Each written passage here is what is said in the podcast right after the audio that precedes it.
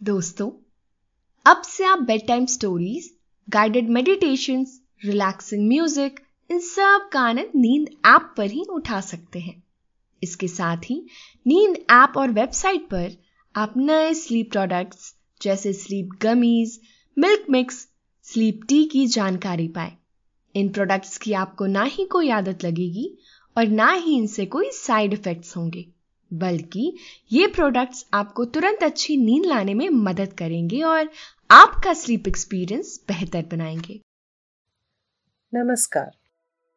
मैं हूँ श्रीना और आज मैं प्रस्तुत करती हूँ आकाश कौशिक द्वारा लिखी हुई एक खूबसूरत स्लीप स्टोरी मैजिक मिरर ये कहानी आपको एक खूबसूरत प्रेरणा देगी। यह कहानी है एक जादुई शीशे की। एक राज्य में एक जादुई शीशा था, जो उस राज्य की सबसे कीमती धरोहर थी। राजा ने अपनी बेटी को शीशे का राज बताया। बेटी की सहेली ने खेल खेल में वह शीशा तोड़ दिया और उसमें से एक ऊर्जा का विस्फोट हुआ। और बहुत सारे लोग गायब हो गए। शीशा तीन हिस्से में टूट गया। राजा की बेटी को किसी भी तरह तीनों हिस्से एक साथ जोड़ने थे। जंगल में उसे एक सन्यासी मिलते हैं, जो उसकी बहुत मदद करते हैं। माया शीशे के तीनों हिस्से खोजने के लिए पूरी दुनिया की यात्रा करती है तो आइए, जानते हैं कि आगे क्या होता है लेकिन पहले, आप अपने आसपास की सारी लाइट्स ऑफ़ करके आराम से लेट जाएँ। अपनी आँखें धीरे से बंद कर लीजिए। अब थोड़ा सा अपने शरीर को आराम दीजिए। थोड़ा और आराम। अपने शरीर को बिल्कुल ढीला छोड़ दीजिए। कोई टेंशन नहीं, कोई तनाव नहीं। अपने दिमाग में चल रहे सभी विचारों को, चिंताओं को त्याग दें। एक शांति सी महसूस करें। सब नेगेटिव पॉजिटिव विचारों को धीरे धीरे निकाल दें। हाथों को सीधा करके अपनी कमर के साइड में रख लीजिए। अपनी सांस पर ध्यान लगाएँ। इसको धीमे या तेज नहीं करना है। बस ध्यान देना है कि कैसे वो आपके अंदर प्रवेश कर रही है। और कैसे वो वापस आपके गले और नाक के माध्यम से वापस निकल रही है। आपका मन शांत, एकदम शांत होता जा रहा है। आप अच्छा महसूस कर रहे हैं। खुद को काफ़ी हल्का फील कर रहे हैं। सब तरफ़ शांति है, सुकून है, खामोशी है। एक बार एक राज्य में बहुत ही खूबसूरत लड़की रहती थी। उसके पिता उस राज्य के राजा थे और अपनी बेटी माया को हर प्रकार के अस्त्र, शस्त्र की विद्या में निपुण बनाना चाहते थे। वह हर रोज समय के साथ सुबह सुबह अपनी बेटी को तलवारबाजी का अभ्यास करवाया करते थे। बाप बेटी का रिश्ता एक दोस्त जैसा था। पिता अपनी बेटी माया को राज्य के सभी राजकाज के बारे में एक मित्र की तरह समझाया करते थे। और बेटी भी बड़े चाव से सब कुछ सीख रही थी। उनका राज्य बहुत ही खूबसूरत था। वहाँ बहुत सुंदर जंगल, वन, उपवन, पहाड़ और नदियाँ बहती थी। चारों तरफ़ इतनी हरियाली, इतनी शांति थी कि देवता भी धरती पर उतरने को व्याकुल हो जाते थे। माया के पिता भी धर्म से शासन करते थे और अपने राज्य को बड़े ही उत्तम तरीके से चलाते थे। उनकी नज़रों में सब समान थे। वह बड़े ही न्यायप्रिय राजा थे। अपनी प्रजा को अपनी संतान की तरह प्रेम करते थे। जब पिता को लगा कि बेटी इस राज्य के धन, वैभव और संपदा का रहस्य जानने के लिए तैयार हो चुकी है तो उन्होंने उसके जन्म दिवस पर उसे वह रहस्य बताने का निश्चय किया। पिता माया को अपने साथ महल के नीचे एक तहखाने में लेके गए और वहाँ चारों तरफ़ से पानी से घिरे एक पत्थर के ऊपर एक खूबसूरत शीशा रखा हुआ था। नीले रंग का वह शीशा किसी दूसरी दुनिया का कोई तिलस्मी पत्थर लग रहा था। माया को बड़ी जिज्ञासा हुई और बहुत हैरानी भी हुई कि महल के नीचे इतना बड़ा तहखाना मौजूद था। इसका तो उसे पता ही नहीं था।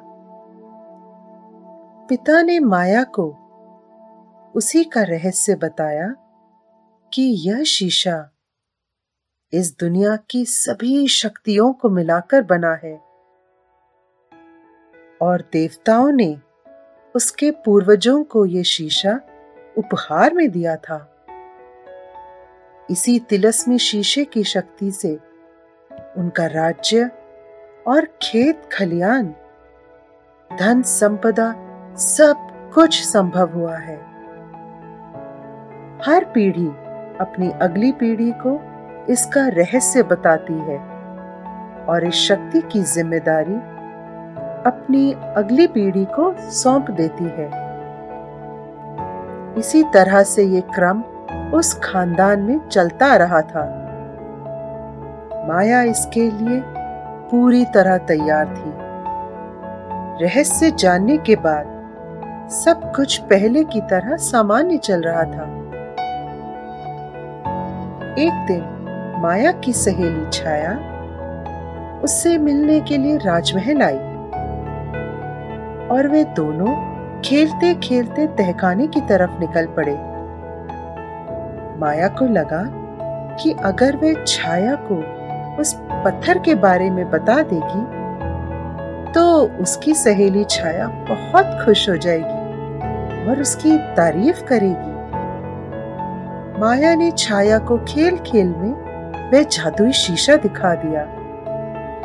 जैसे ही छाया ने उसे अपने हाथ में लिया तो वो खुशी से पागल हो गई। और ज़ोर ज़ोर से नाचने लगी। छाया ने कहा, वाह माया, तुम्हारा राजमहल तो बहुत सुंदर है। और राजमहल से भी ज़्यादा सुंदर ये जादुई शीशा है। देखो, इस खूबसूरत शीशे में मेरी शक्ल कितनी खूबसूरत लग रही है। नाचते नाचते वह अपना सुदबुद खो बैठी। और शीशा उसके हाथ से छूटकर ज़मीन पर जा गिरा। गिरते ही उसके तीन टुकड़े हो गए और एक विस्फोट के साथ नीली रोशनी चारों तरफ़ फैल गई। जहाँ शीशा गिरा था, वहाँ पर एक बहुत बड़ा गड्ढा हो गया।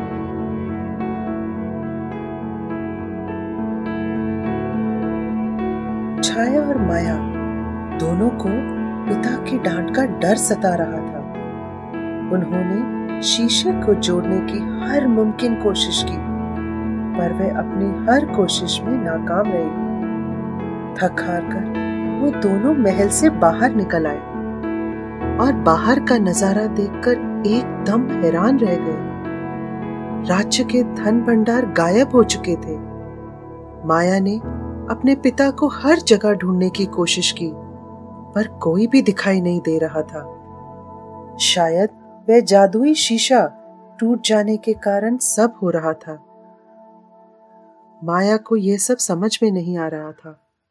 वह किसी भी तरह अपने दोस्तों और अपने राज्य के लोगों को वापस धनवान बनाना चाहती थी। इसलिए उसने कसम खाई कि वह हर मुमकिन कोशिश करेगी। और सब लोगों को वापस पहले जैसा बनाएगी।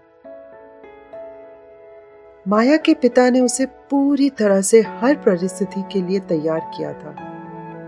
इसीलिए वह किसी भी परिस्थिति में अपना धैर्य नहीं खोती थी। और बड़े ही जोश के साथ हर परीक्षा में कामयाब होती थी।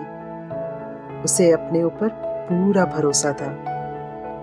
वह अपने घोड़े पर सवार होकर हर दिशा में इस पहेली का हल खोजते हुए घूम रही थी। माया का राज्य पूरब दिशा में था, इसलिए वह पहले पूर्व दिशा में ही इस पहेली का हल खोज रही थी। एक दिन वे थक हार कर एक नदी के किनारे बैठकर पानी पी रही थी और अपने रात गुजारने के लिए तंबू गाड़ रही थी। दूर बैठा एक आदमी उसे बहुत समय से देख रहा था और मन ही मन उसकी बहादुरी की प्रशंसा कर रहा था। वह एक सन्यासी था और माया की मदद करना चाहता था। थोड़ी देर माया को ध्यान से देखने के बाद वह माया के पास आया। और अपना परिचय दिया। सन्यासी ने कहा, मेरा नाम चिदानंद है और मैं तुम्हारी दुविधा जानता हूँ। तुम बहुत बहादुर लड़की हो और अपने राज्य के लोगों के लिए जादुई शीशे के रहस्य को समझने निकली हो। बेटी, मैं तुम्हारी हर संभव मदद करूँगा। ये पूरब दिशा है। और तुम्हें उस शीशे को जोड़ने के लिए तीन अलग अलग दिशाओं से अमृत लाना पड़ेगा। यह अमृत तीन अलग अलग राज्यों में बहुत सुरक्षा के साथ संभाल कर रखा हुआ है। अब ये तुम पर निर्भर करता है कि तुम किस कुशलता से उन राज्यों में जाकर उस अमृत को प्राप्त कर पाती हो और उस जादुई शीशे को फिर से जोड़ पाती हो। उत्तर, पश्चिम और दक्षिण दिशा में जाकर तीनों अमृत प्राप्त करो और मैं तुम्हें उस जादुई शीशे का सारा रहस्य बता दूँगा। इतना सुनकर माया को सन्यासी की बातों पर भरोसा हो गया। और उसने इस मदद के लिए उनका धन्यवाद किया। दोनों ने साथ मिलकर भोजन किया और साधु कहीं अंतर ध्यान हो गए। अगली सुबह माया अपनी मंजिल के लिए निकल पड़ी। एक नई उमंग के साथ, एक नए जोश के साथ, वह एक बहुत निडर और साहसी लड़की थी। कभी अपना धैर्य नहीं खोती थी। सबसे पहले उत्तर दिशा के उस राज्य में गई, जिसके बारे में सन्यासी ने सब कुछ बताया था। हिमालय के पहाड़ और पर्वत पार करके वह उस झील तक पहुँच गई, जो उस राज्य की एक निशानी थी। लेकिन झील के आसपास माया को कुछ नज़र नहीं आ रहा था। वहीं पत्थर पर बैठकर कुछ सोचने लगी, विचारने लगी, लेकिन कोई हल नहीं निकल रहा था। माया को बहुत प्यास लग रही थी। जैसे ही उसने छुपकर झील का पानी पीने की कोशिश की तो अचानक एक आकाशवाणी हुई। आवाज़ आई। अगर तुम इस झील का पानी पीना चाहती हो तो तुम्हें मेरे एक सवाल का जवाब देना होगा। तभी तुम्हें पानी पीने की अनुमति दी जाएगी। माया ने चुनौती स्वीकार कर ली और कहा, मैं तैयार हूँ। पूछो जो पूछना है। आकाशवाणी ने कहा, बताओ, जल से पतला क्या होता है? बहुत सोचने के बाद भी माया को इसका जवाब समझ में नहीं आ रहा था। अचानक उसे अपने बचपन की याद आई। जब मैं अपने पिता के साथ नदी किनारे घूम रही थी तो उसके पिता ने उसे ऐसे ही पूछ लिया था कि, माया बेटी, तुम्हें पता है कि जल से भी पतला क्या होता है?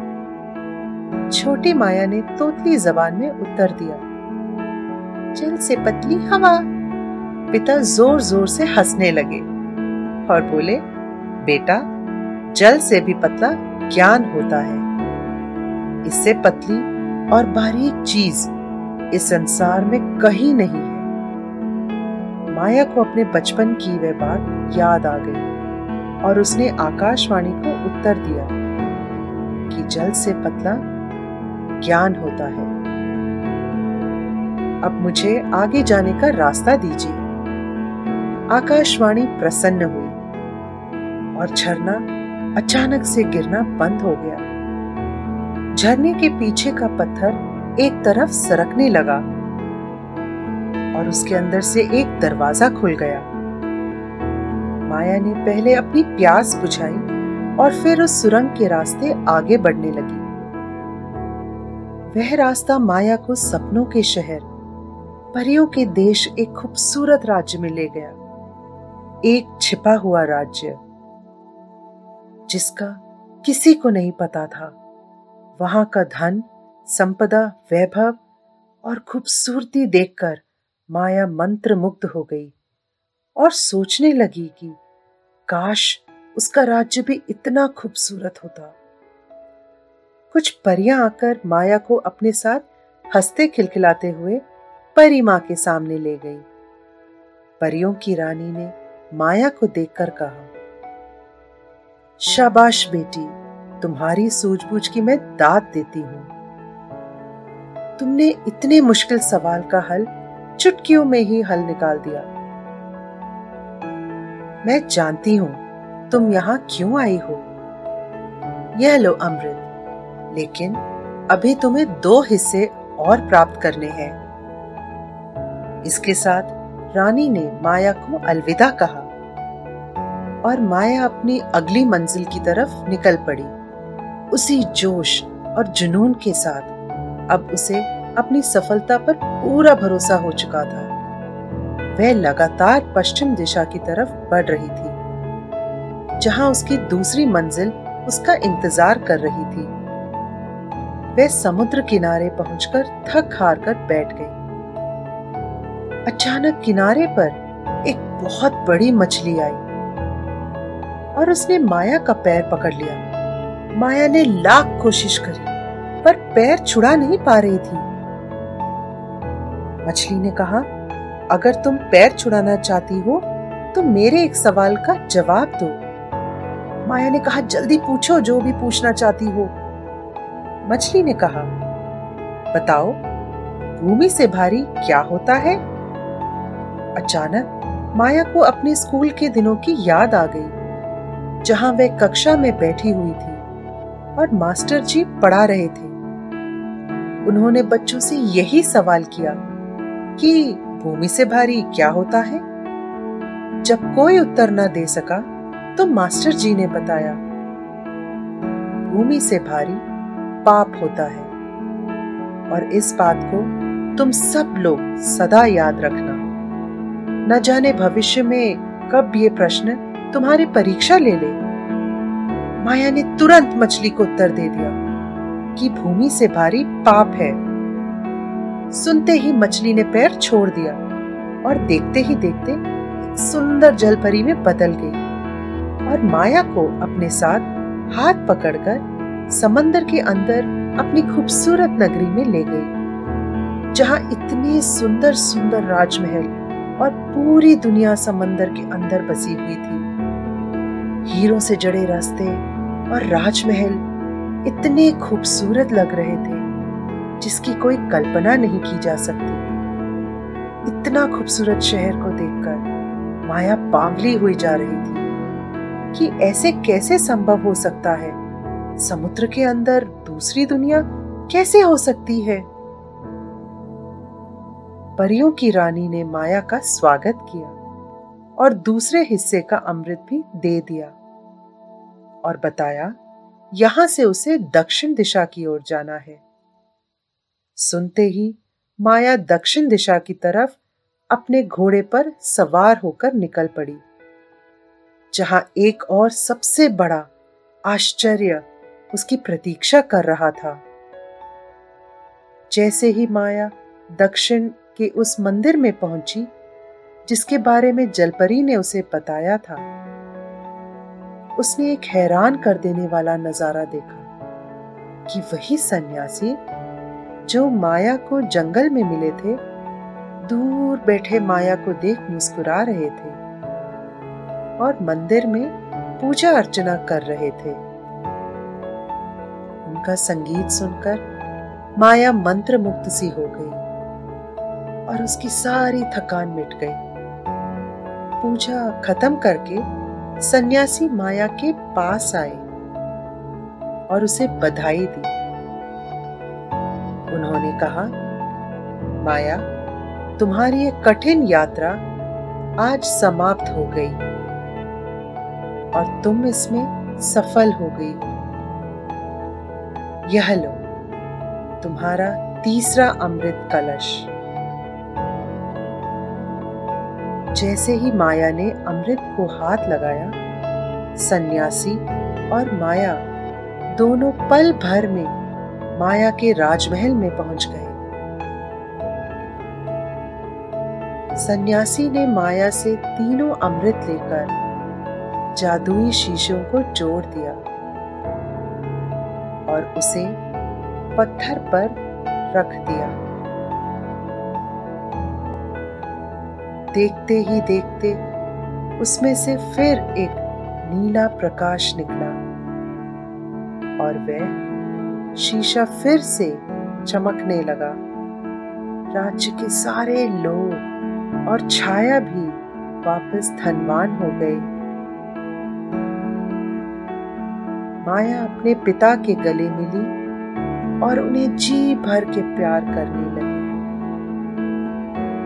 पिता ने रहस्य से पर्दा उठाते हुए माया को बताया कि ये एक दैवीय परीक्षा थी। माया, तुम्हें राज सिंहासन पर बिठाने से पहले तुम्हारी सूझ, बूझ और बहादुरी की परीक्षा लेनी थी। इसलिए ये सब देवताओं की मर्ज़ी से हो रहा था। मुझे खुशी है कि मेरे बाद एक योग्य उत्तराधिकारी इस राज्य को संभालेगी सन्यासी और राजा ने माया का राज अभिषेक करके उसे पूरब देश का राज्य सौंप दिया और अब माया धर्म के साथ राज्य पर शासन करने लगी। धन्यवाद। तो दोस्तों, यह थी आज की कहानी मैजिक मिरर आशा है आपको आज की ये कहानी अच्छी लगी होगी। आपने ये कहानी सुनी, आपको अच्छा लग रहा है। और समय हो गया है आपके सोने का। अब आप धीरे धीरे नींद की ओर बढ़ते जा रहे हैं। और नींद आपको अपनी आगोश में समाती जा रही है, समाती जा रही है। शुभ रात्रि।